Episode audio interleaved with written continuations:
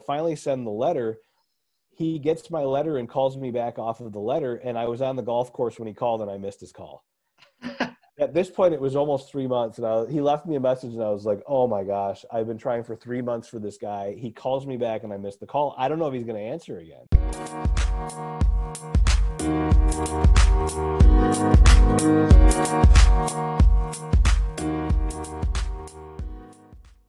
Thanks for tuning in to another episode of the Tips from Chips podcast. I'm your host, Nathan Kopp. Today, we'll be talking with Tom Van Herren from E S P N. Tom will take us through his journey to work for the worldwide leader in sports and give us a behind-the-scenes look at signing day, his thoughts on the name, image, and likeness policy for college athletics, and his first book, The Road to Ann Arbor. All right, Tom, welcome to the Tips from Chips podcast. Thanks for joining us. Yeah, thanks for having me on. How you doing? Good, good. How are you? I'm doing well, as as as good as I can be, I should say. Yeah, for sure. It's been uh, quite a week uh, in in news, so I understand that. For sure. Um, so we always like to start these podcast episodes by taking it all the way back to Mount Pleasant and your time at Central Michigan.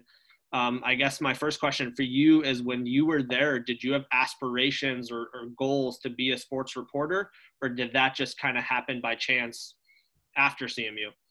Yeah, I, I I always tell students that email me or people that email me and ask me how to get in journalism or how to get into sports writing that they should not follow my path. I took a, a winding backwards path to get where I am, and I think I would I would probably go back to when I was a kid, um, before I really knew anything about anything, just a really young kid. I always thought there was there were three things that I wanted to be when I grew up. I wanted to be a golf pro because my dad was a golf pro, and Um, I'm not I'm not great at golf, so that kind of weeded itself out.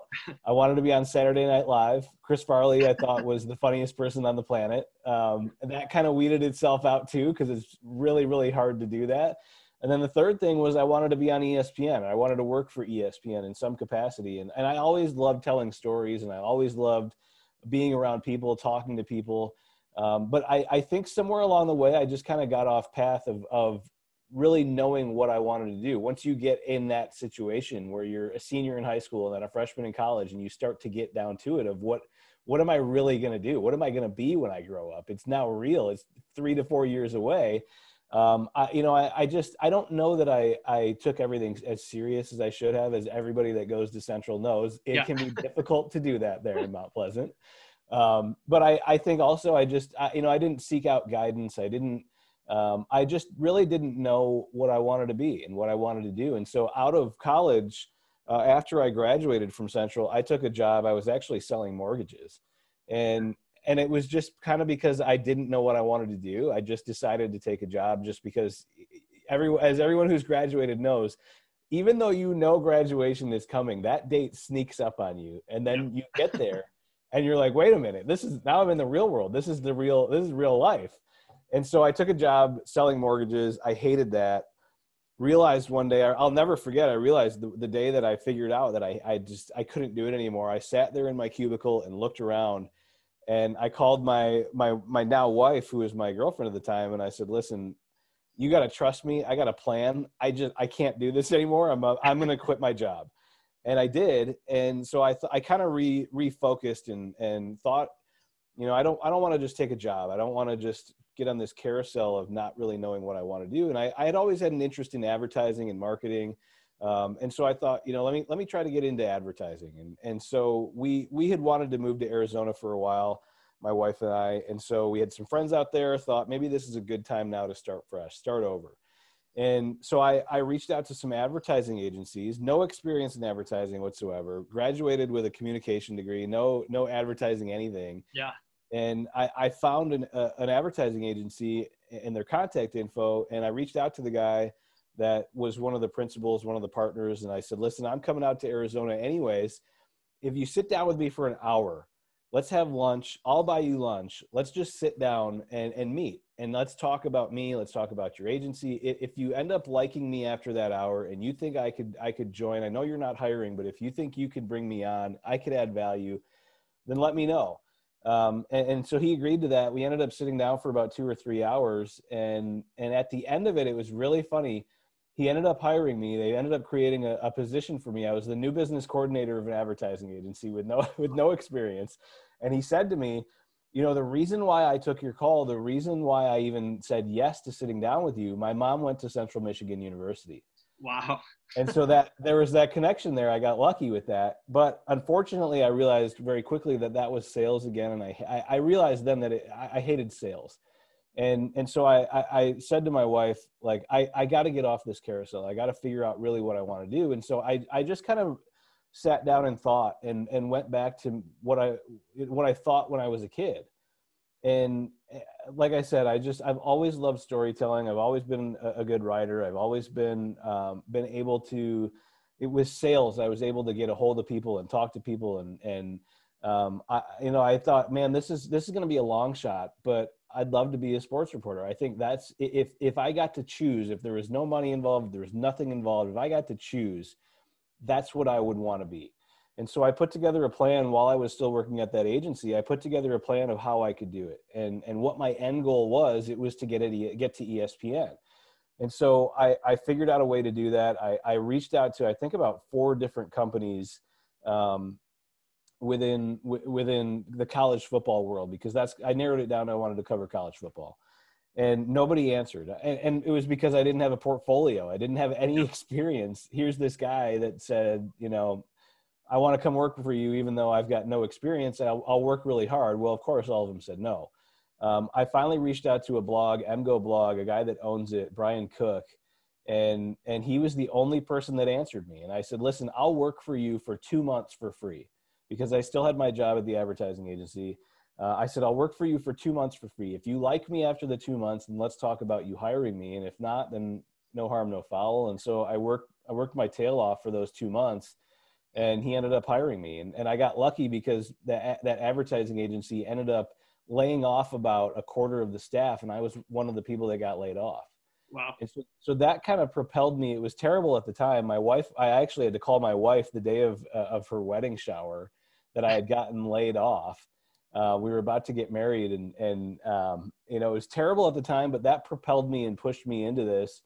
And then really what I did was I, I just put together a plan. Once I was actually in it and starting it, I put together a plan and used all my experience in sales, in marketing, in advertising, in networking, and everything to propel me forward to try to get me to E S P N. And within two years, uh, I, I again, I got lucky.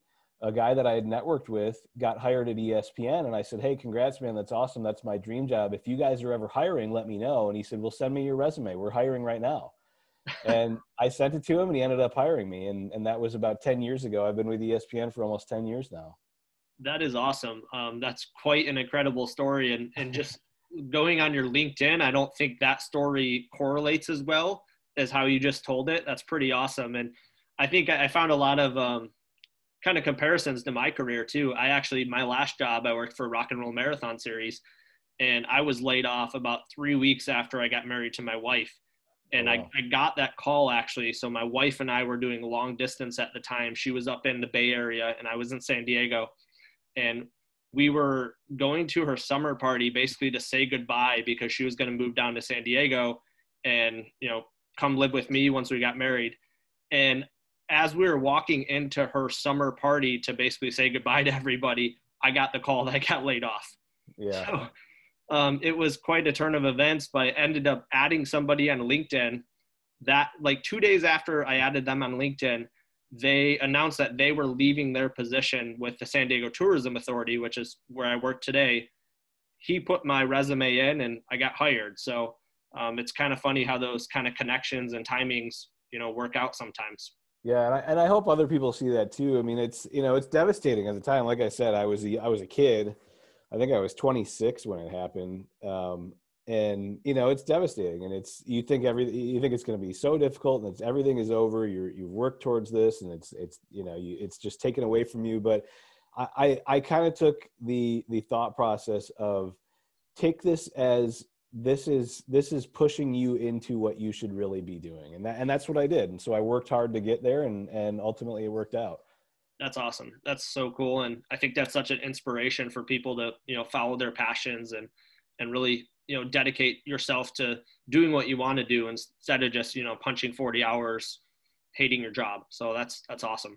And I think, you know, more than ever, you asked me about um, other people getting into this or, or what they should do. You know, I, I tell people all the time with, with social media now, uh, it's, it's easier now more than ever to try to get into what you want to do and try to be who you want to be and do what you want to do. And when we were in college, when were you at Central? What years? I was there from twenty uh, or two thousand seven to twenty eleven. Okay. So you were, you were right before me. I graduated in oh six. Yep. When I was there, Facebook was invented, which I hate saying that out loud. It makes me feel so old, but Facebook was just invented. We just got text messaging. I mean, when I was there, the Nextel walkie-talkie phones were were the cool thing. Like, yeah. we didn't text we didn't text each other. We just walkie-talkied each other, you know. Yep. And we didn't, but we didn't have Twitter. We didn't have Instagram. We didn't have LinkedIn. We had no social media to to help connect with anybody. And I tell people all the time now, especially students, if you're not using LinkedIn, I even use it still to this day. I spend maybe half an hour every day. I, I at least try to. Spend half an hour every day on LinkedIn connecting with people, just because you, you never know. You, you don't know who, who maybe is someone's going to come work at E S P N that I, that I connected with, or God forbid anything were to happen to my job at E S P N. And maybe someone I connect with, you know, a couple of years prior is, has seen that. And now they've got an opening or whatever it might be. I, I just think you utilizing social media now to network, even Twitter. I, I mean, Twitter has been, um, you know, it's been a, a big help for me. And I, if you're not using it, I think it's a huge disadvantage. Yeah, I, I completely agree. And I've, I've had a lot of opportunities for me just open up through social media and networks. So yeah, I think you're spot on with that. So let's, um, let's talk about your current job. I, I'm assuming signing day is probably your busiest day of the year. And also the day I reached out to you about doing this podcast, because I saw you on E S P N with the, the Central Michigan helmet in the background. Um, so can you walk us through signing day? What is, what is that like for you? What is that typically, uh, how does that roll out?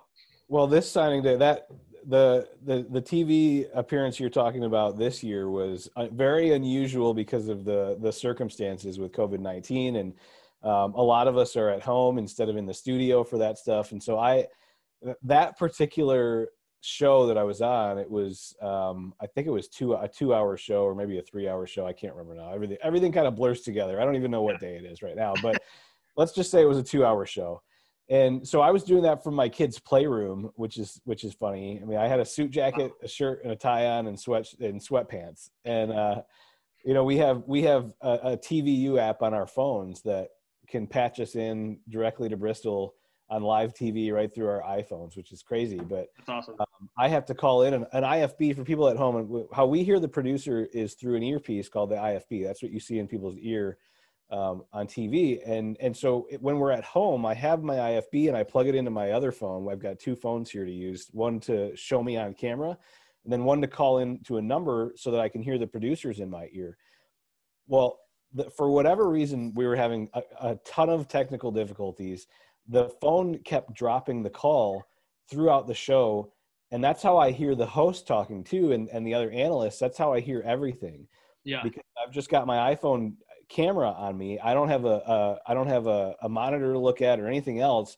That call dropped within two hours. It dropped thirty times. Wow. So I didn't hear a single question that was asked to me. Luckily, we have a rundown uh, of, of, you know, topics that we're going to go over before we go into the show. It was live. And I luckily kept calling in right as Matt Schick, the host, was asking, finishing the question to me. I knew he was talking to me, but I didn't hear what, I, I really didn't hear what any of the questions were. I just heard the last maybe five words, and then he'd stop talking. And a couple, a couple times I just guessed and started talking. Um, So we joked about that afterwards, that I did not hear a single question he asked me. I, I actually, I guess, I don't even know. I still haven't even gone back and watched it. But um, Tom Luganbill, one of our, one of our other reporters, said that I he answered something, and then I answered with the same answer. uh, and I didn't realize it because I didn't hear them. But yeah, that day is crazy. Um, you know, cover. I, so I cover college football. I cover the college football side, and then I also cover the recruiting side. And so on the recruiting side, the signing day is one hundred percent the craziest day. It's it's even leading up to that. I think leading up to it really is when all the work gets done. Uh, me trying to figure out where a lot of these prospects are going, talking to them, getting getting quotes from them beforehand. Um, if they won't tell me where they're going to go, or who, what school they're going to sign with, then I um, But then I, you know, I'll try to talk to coaches and, and see if they'll tell me where those kids are going, and, and then writing, pre-writing stories to have to, to send out to our news desk during the day. And then trying to balance all of that with going on, on T V. It's, it's a, it's a, a hard balancing act, 'cause I've got to monitor the news. I've got to go on live T V. I've got to, I've got to fulfill my obligations to E S P N dot com on the writing side, that when news happens, when a prospect announces his commitment that he's signing somewhere, I've got to send that news story in right when it happens. And I might be on T V while that's happening, but our news desk is expecting that story. Yeah. So it's a lot of balancing during the day. It's a lot of preparation beforehand to make sure that I'm prepared. I've got everything in order. I've got my Excel sheet of when, when news is happening, what's going to happen at certain times. And, and then, like I said, the, you know, the, really the week before is when I do a lot of the work. But uh, on the college football side during the season, it's, I mean, in a typical normal season, uh, the whole season is chaotic, and it's, it's stressful, and it's, um, I get anxiety any, anyways. And so, you know, covering games, going to games, and then going to the press conferences. Um, if you've got T V obligations, it can get really, really hectic, where I'll go and cover a game. What typically will happen there is uh, I'll be at the game halftime. Typically E S P N radio will want us to come on the radio at halftime. Afterwards, sometimes Sports Center will want you to come on um, right after the game and, and talk to them about what just happened. And while you're doing that, you're trying to scramble to get to the head coach's press conference, which they're not going to stop just for you. Yeah. So you, you do your T V obligation. Uh, sometimes I, I've had to interview the head coach on the field afterwards, and then go to the press conference, transcribe all his quotes, write a story, get that to the news desk. And it's, it can be very, very stressful. And it's, that's not a complaint at all, but yeah. um, the whole season, you know, you, you go through twelve weeks traveling every Saturday, and um, trying to do that and cover games and fulfill different obligations. It can be really hectic. Yeah, for sure. I think that's the, um, kind of the description of any job in sports. I feel like I get so many people that, you know, assume that every minute is, you know, just heaven working in the sports industry, but like there is so much hecticness and so much stress behind the scenes that you don't really see, you know, the, the final product. You don't see all that went into it. So I appreciate you giving us kind of a, a look behind what signing day was like this year. And I'm kind of shocked that you actually responded to me on LinkedIn that same day. I wasn't expecting it. I was like, okay, I'm going to shoot him a message while it's on my mind, but I'll follow up next week or something. But yeah, that's, that was I'm, crazy. I'm, I'm the kind of, well, first of all, I had about three cups of coffee in me, so I was, I was ready to answer anybody, but yeah, I'm, I'm also the kind of person that if I don't answer right away, I will completely forget. I'll answer in my head and then not answer in real life, and then yeah. forget about it for two weeks. So I have to, anything that comes through, I try to answer right away. For sure. Well, I, I appreciate it. So let's talk a little bit more about college football. Um, in October, the N C double A board voted unanimously to allow student athletes to um, profit off their name, image, and likeness, which um, you're now seeing different state legislatures going through the approval process for. I think Michigan just approved it not too long ago. So how do you think that changes the game um, in college athletics?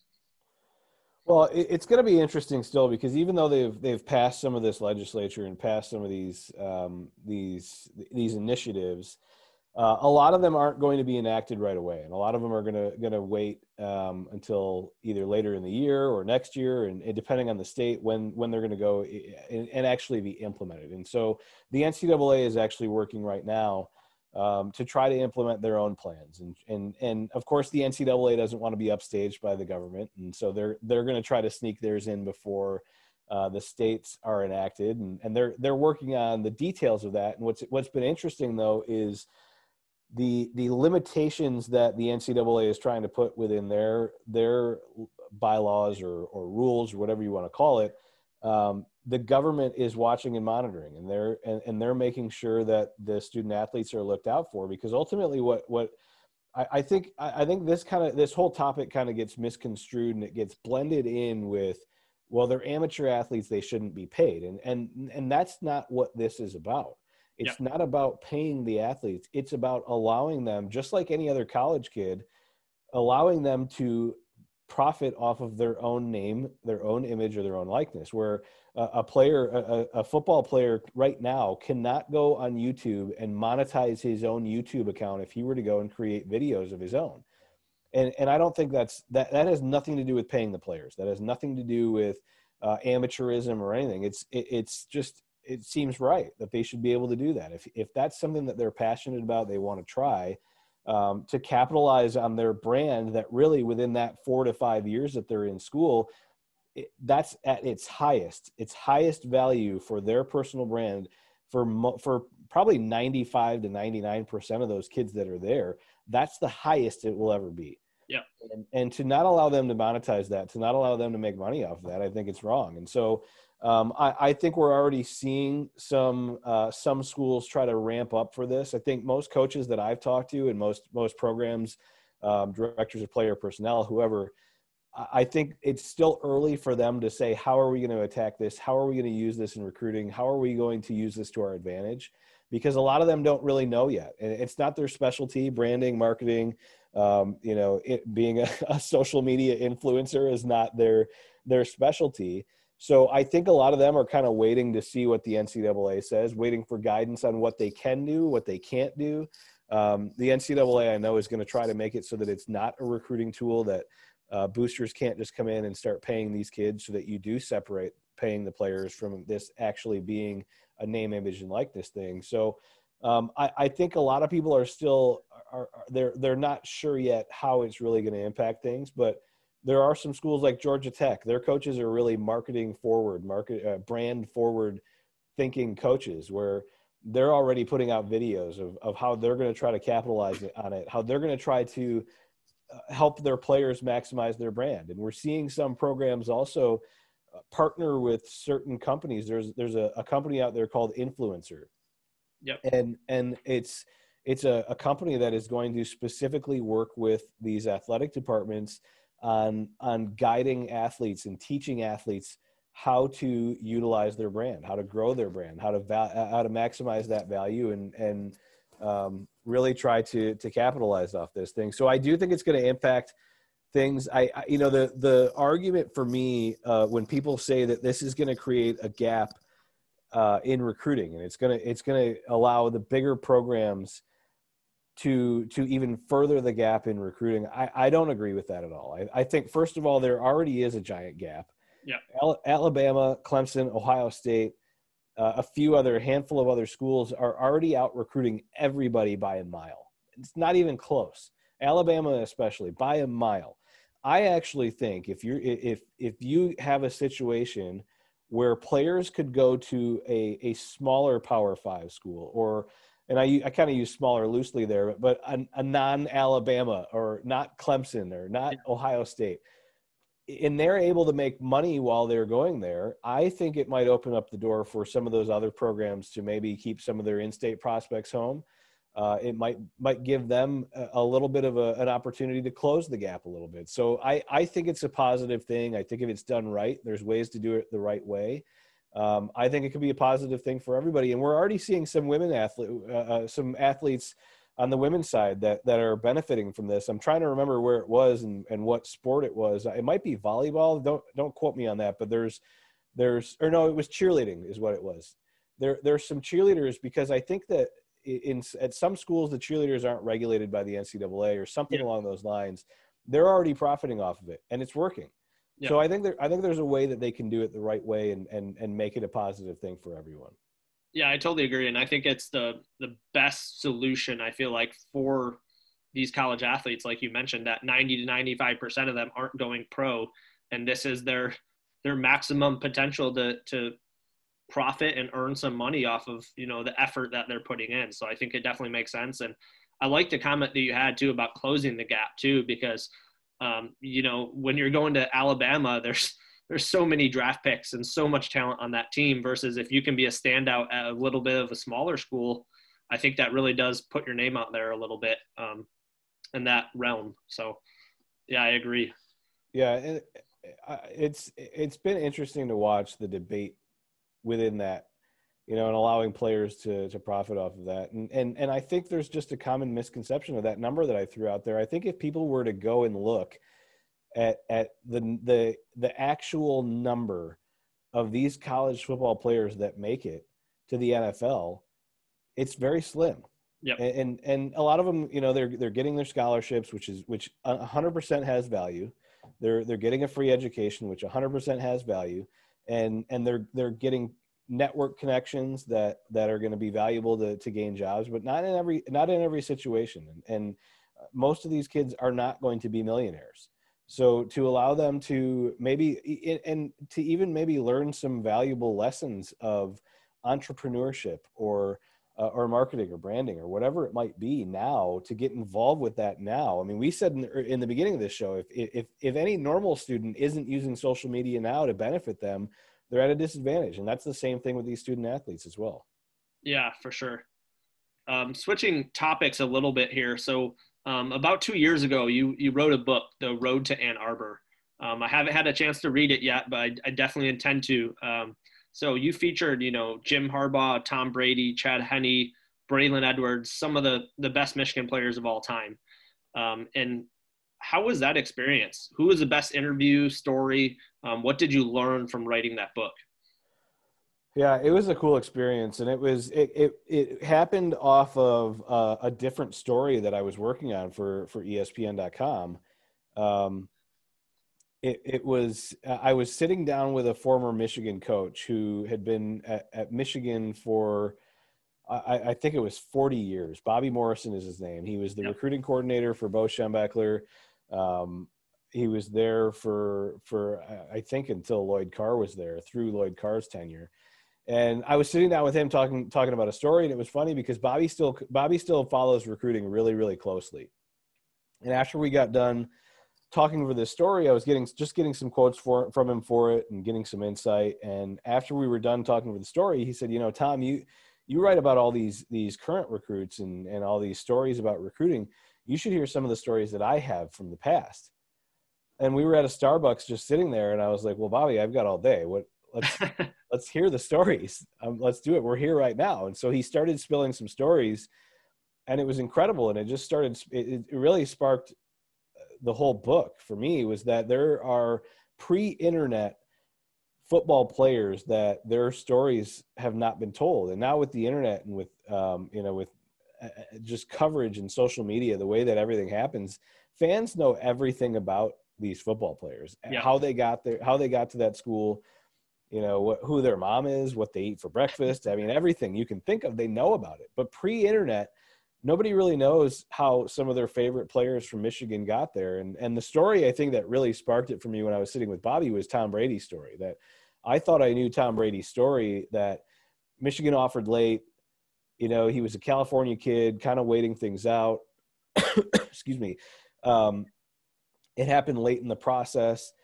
Ended up at Michigan. Well, Bobby told me the reason that it happened so late was Michigan was actually going after uh, a different quarterback the whole time.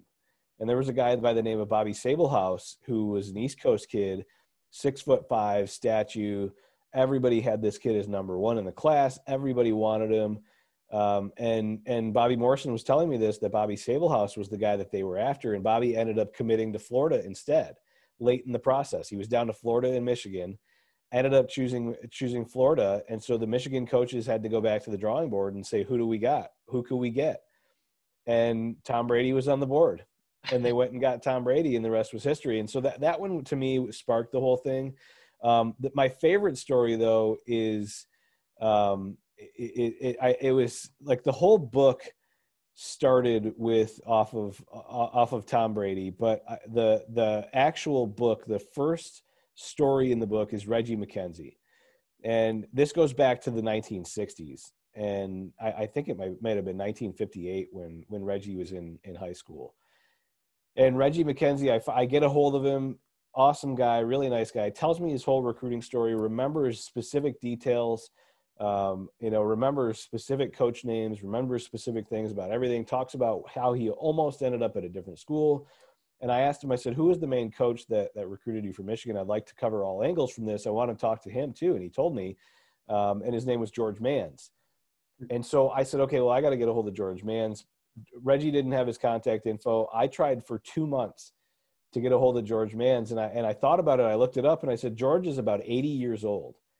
And I was like, I've been trying for two months now to get a hold of an eighty, eighty year old guy, to ask him a question, to ask him to remember a story from the nineteen sixties and I'm spending all this time on it. I don't even know. This was the first story I was working on for the book. It ends up being the first story in the book. I, this is the first one I worked on. And I was like, I don't even know if he's going to remember anything. So I I could not get a hold of him. I'm really competitive. And, and so I said to myself, it almost became a personal mission. Like, I have to get a hold of this guy now. I have to at least see if he remembers it. So he, he, George had been in politics in Michigan. I reached out to somebody at Lansing. Um, they said that they couldn't give me his contact info, but they, they'd give me his home address. And so they wouldn't give me his phone number, but they'd give me his home address. So I, I sent him a, a handwritten letter.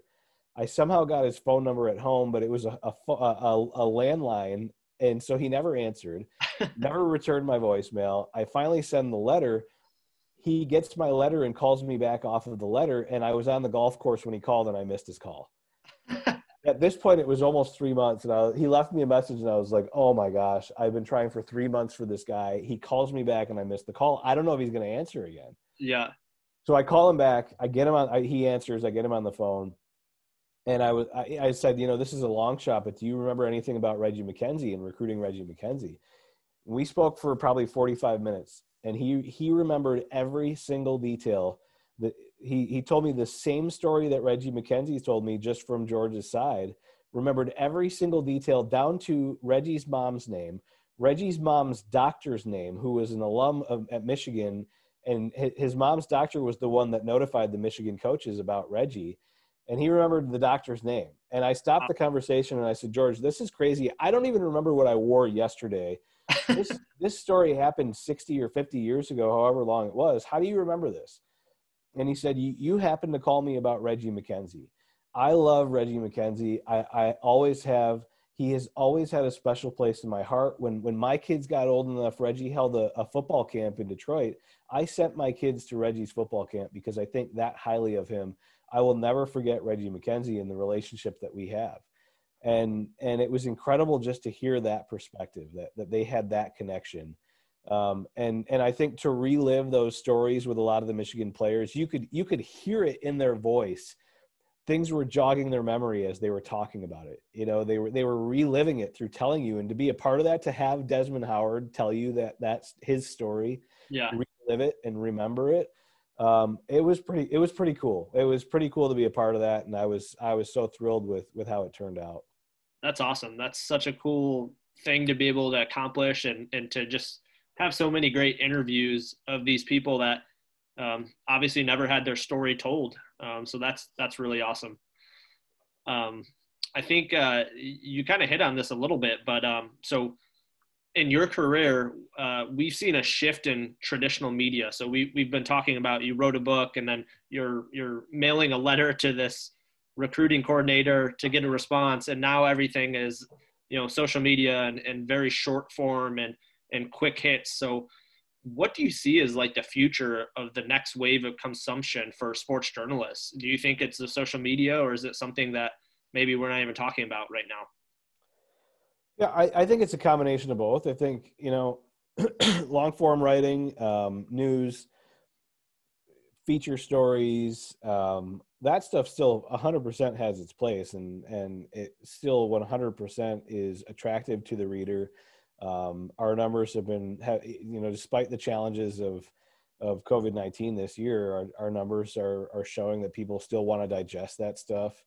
Um, and they still want that, and they still want the the in-depth look at, at certain things, behind the scenes look, um, investigative look, you know, just a, a peek into what they they otherwise wouldn't be able to see. Uh, there's one hundred percent that, that is still um, very much the the main aspect of what we do, but social media has taken a huge, huge chunk of that too, of, of playing a role in how people digest information. Uh, attention spans are getting shorter and shorter, I think be part, partially because of, of how the internet is, or how the social media is constructed. Yeah. Um, you know, some of the stuff that we write now, if it's a news story, it's a lot of times it's better to be shorter than write something longer out and descriptive, because you're, you're trying to compete with so many different things now for someone's attention, that if you write something that's going to consume more than three minutes of their, of their time, you're not going to win that time. You're not going to, you're not going to win them over for more than that period of time. Yeah. So I think that that is um, something we're cognizant of, something we're aware of. I think social media, if you look at how every company, how every journalism com- company is working now, um, it, it's important, whether it's Twitter, whether it's Instagram, TikTok now. I mean, E S P N's, I refuse to go on TikTok myself. I draw, I have to draw a line somewhere. I feel yeah. like I'm way too old for that. You don't have any dance moves you're hiding from us? I do, but those were were sacred Wayside and O'Kelly's and the pub and all that. Those were those are left better left there than on TikTok, right? I agree. Those are, yeah, I'm not bringing those out anymore. But um, no, but you know, even just as a new from a news standpoint, E S P N is on TikTok, and they've got um, their their presence and their their followers are continue to grow, and and they've they've dedicated um, staff to to so the social media side to grow that.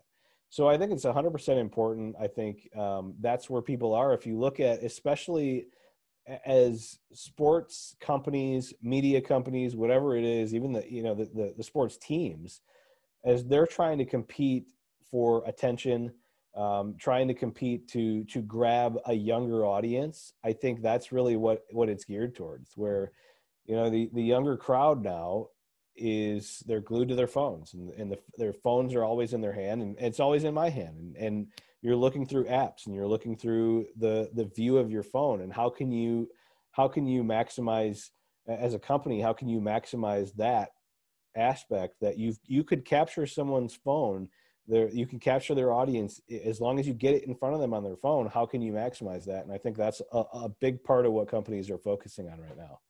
Yeah, that, that makes sense. And, um, yeah, it will be interesting to see what the next thing is. Obviously, TikTok is, I feel like, kind of front and center right now, but what's coming next, there's always, like every year or two, there's a new app or a new uh, form of social media that kind of takes over. So it'll be well, interesting I think, to see.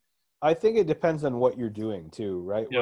Where, where as a reporter, you know, I, I joke and say I'm not going to get on TikTok. I'm serious. I'm not going to, but I, I don't think I need to, because I don't, I don't think a lot of people are looking for breaking news on TikTok. I think it's yeah. more of uh, short form storytelling, or, you know, just updates. If something has happened, here's what happened, highlights, videos, whatever that might be. Whereas Twitter, it has been a good resource for a lot of reporters of here's news. Um, so I think, you know, the medium that you use, it depends on what you're using it for, and, and, and the person that's trying to use it as well. Yeah, for sure. I agree.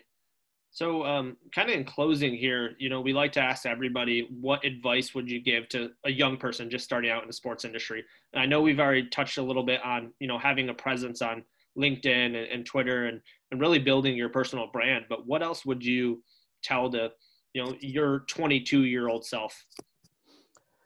I, I really think networking is the biggest thing. I know we touched on that already, but I, I, I just knowing what I know now and being here and – um how I got in, I, you know, I joked in the beginning of this that, that I went the back door and I went the back route and a different path, but knowing people yeah. is, is such a big part of this. And, and, and, you know, I don't, I don't necessarily want to say it's not, it's all about who you know and not what you do, because I don't think that's true at all. I think if you, if you're really, really good at what you do and you stand out, people will find you. Um, but it a hundred percent helps to know people and, and ask questions and, Um, you know, look for a mentor, or, or just, you know, find someone in the field, whatever you're trying to get into, find someone that's there and say, what is, is there something that you think is important in your industry? And, and, and, you know, I, I always kind of take the approach of don't ask someone to help you necessarily, um, right away, just ask for advice or, yep. or ask for information. Don't, don't go to them and say, I'm the hardest worker that there is. I'm willing to do this. Can you help me, or can you hire me? Because they probably have a hundred other people telling them that they're the hardest worker too, and, and asking for help. And that's not how you build relationships. And I think that's ultimately what, what it comes down to for me is, is knowing the right information, knowing the right people, and then going out and being willing to do the work. Because I think a lot of times I get emails from people saying, I, I'd love to do what you're doing. I love football. I love sports. I'd love to be in the sports world. And it's like, okay, well, this, that's a big part of the job. Loving, loving football, loving sports. It's a big part of the job, but you have to love the process of what we're doing to, yep. to, to make it. because it's not just, I don't just go to the foot, like I just said before, I don't just go to a football game, sit down with a beer and a hot, a hot dog and, yeah. and hang out. You know, there's, there is so much more that goes into it that, you know, I'm working twenty-four hours a day. I don't, I don't get Saturday and Sunday off. And, yeah. and you, you have to love that. You have to actually want to, to do that.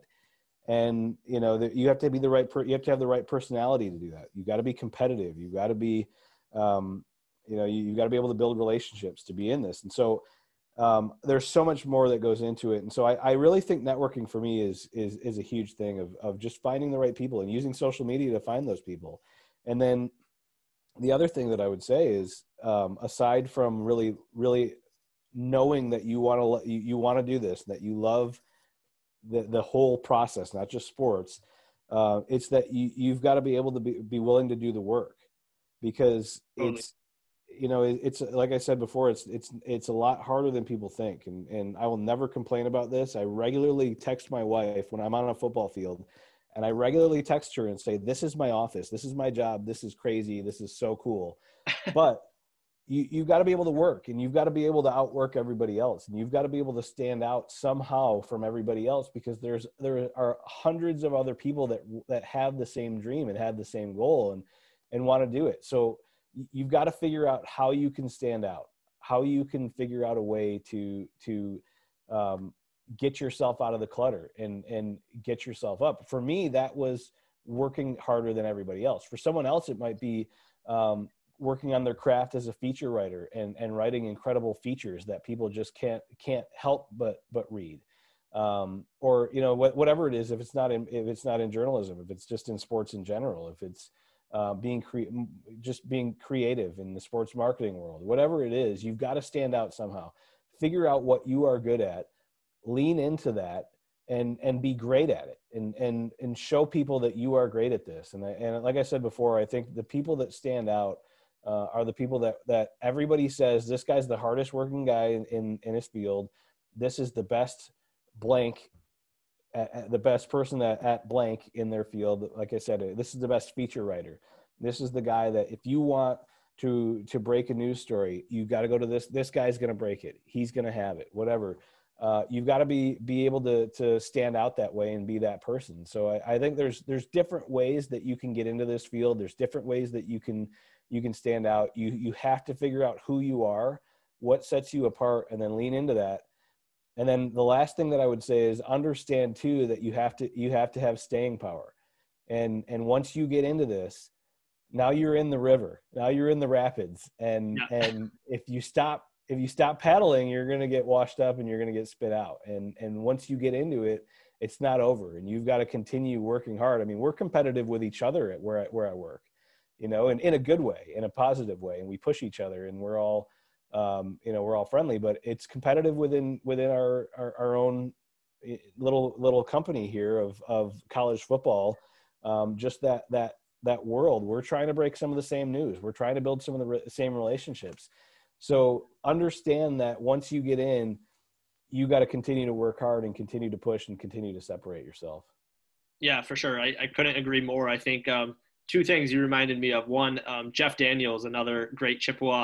Uh, he was interviewed last year, and he said uh, it was something to how he attributed his success. And he said, you know, I went to Central Michigan. These other people went to Harvard or Yale or Princeton. Like, I'm going to have to outwork you, because you're not going to look at the school on my resume and give me a job. one hundred percent. And I thought that was pretty powerful. I was going to say, you know, it, it's, it's true, because yeah. – I, and especially for me, like, you know, like I said in the beginning, I didn't have a portfolio of writing. I had to show people how I, I couldn't just go to them and say, hire me. I'm going to, I'm going to work really hard, because everybody says that. So you've got to show people yep. and, and, and how you do that, how you work. And in those first two years, like I said, I, when I tell people that I, I was in, in sports reporting, sports writing for two years before I got hired by E S P N, they all say the same thing. How in the world did you do that? And the reason is I didn't sleep for those first two years. I, yeah. I outworked everybody. I made sure that if there was news, that I was getting the news. I made sure that if there was a relationship to be built, I built that relationship. And I really, I, I tried to use everything to my advantage. I mean, I, even early on when I first started, I, I reached out to, to people that, uh, writers that in the local news. I was covering Michigan when I first started. So I, I, were, I reached out to people that were in the local news, and I said, here's what I cover. If you write something about what I cover, call me and I'll give you a quote for your story. So then they were calling me for quotes for their story. They were advertising my name and giving me credibility because my name is now in their story, and people, their readers now knew who I was. And so there, there's a plan to that. And, and there is a strategic plan that I put in place in the, the, the personal branding side, in the networking side, the work side, that Jeff Daniels is one hundred percent right. You, you have to go out and outwork everybody, and you have to go and show everybody, here's why you need to hire me. And if you don't hire me, this guy, your competitor, is going to hire me, and, and I'm going to go work for them, and I'm going to blow you out of the water. I think every sports job I've had has had that same kind of uh, internal um, competitiveness, just with people wanting to, you know, we all work in sports and we're all competitive people, and you want to do better than the person next to you in the best possible way, your teammates and friends. But, you know, if you, you score one point higher or you do something before them, it feels good. Um, so that's, that's great. Well, yeah, yeah. We are all very respectful too. And we all yeah. are friends, you know, within where we work. But you're right. It feels good to get something. It feels good to break news. It feels good to show your bosses, hey, look at the value that I bring. So uh, that competitive side, it, it has to be there in the right way. And and the last thing, I know we're, we're probably running long here, but the last thing that I would say, that the best, some of the best advice that I've, I've been given um, by one of my coworkers was, nobody cares about your career more than you. And, and I think I, I've really taken that to heart, that I, what I would tell people, the last bit of advice is, be your biggest advocate. And, and I think early on in my career, because I was so new, I, I kind of waited for people to notice what I was doing, and, and kind of waited and just, you know, I, I just thought the work will speak for itself, and, and I'll, I'll, I'll work my way up just because they'll know I'm valuable and, and, and all that. But I, I've realized that you have to be your biggest advocate. You have to go out and say, I'll do this. Raise your hand for everything. I've never, I, I cannot think of more than three times in my ten years at E S P N that I've said no when my bosses have asked me to do something. And, and you, you have to have that mentality of, I'm, I need to show them, and I need to tell them, hey, look what I did. Here's what I'm going to do. Here's how I add value. You, you've got to go out and be your biggest advocate. Yeah, for sure. I couldn't agree more. Well, um, thank you so much, Tom. I don't want to take up any more of your time, but this was uh, fantastic. Uh, fire up, Chips. Thanks for coming on. Yeah, thanks for having me. I was ha- happy to do this for fellow Chippewa. Thanks for having me. Cool. Well, have a good one. You too. Thanks for listening. If you want to hear more from Tom, you can pick up his book, The Road to Ann Arbor, on Amazon. And if you're liking this podcast, please help us out by subscribing, liking, and sharing our content. We'll see you next week.